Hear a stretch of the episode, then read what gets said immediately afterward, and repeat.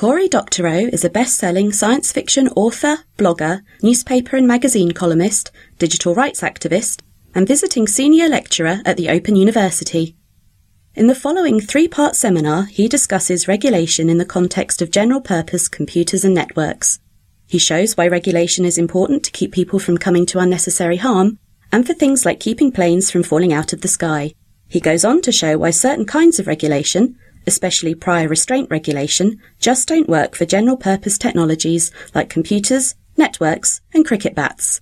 With salient examples, he shows how trying to regulate these things with prior restraint regulation can range from absurd to downright dangerous.